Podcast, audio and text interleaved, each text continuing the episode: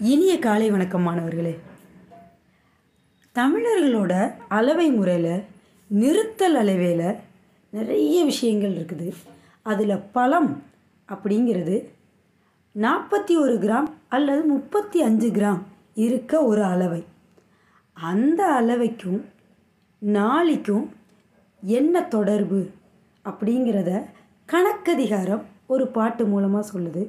அதை பற்றி தெரிஞ்சுக்கலாம். இன்றைய கணித களஞ்சியம் பகுதியில்.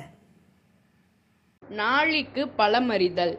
மண்ணும் மணலும் ஒரு நாளி வைத்த வெடை எண்ணீர் பதினேழு இருப்பதாம். நன்னரிசி ஐந்தாளும் ஐயரையும் அத்துடனே பத்திரட்டி பங்காகும் முன்பின் பழம். உரை நாளி மண்ணுக்கு பழம் பதினேழு என்றும் நாளி மணலுக்கு பழம் இருபது என்றும் நாளி நெல்லுக்கு பழம் ஆறு என்றும் நாளி அரிசிக்கு பழம் பத்து என்றும் நாழி உப்புக்கு பழம் பதினாறு என்றும் சொல்லப்படும்.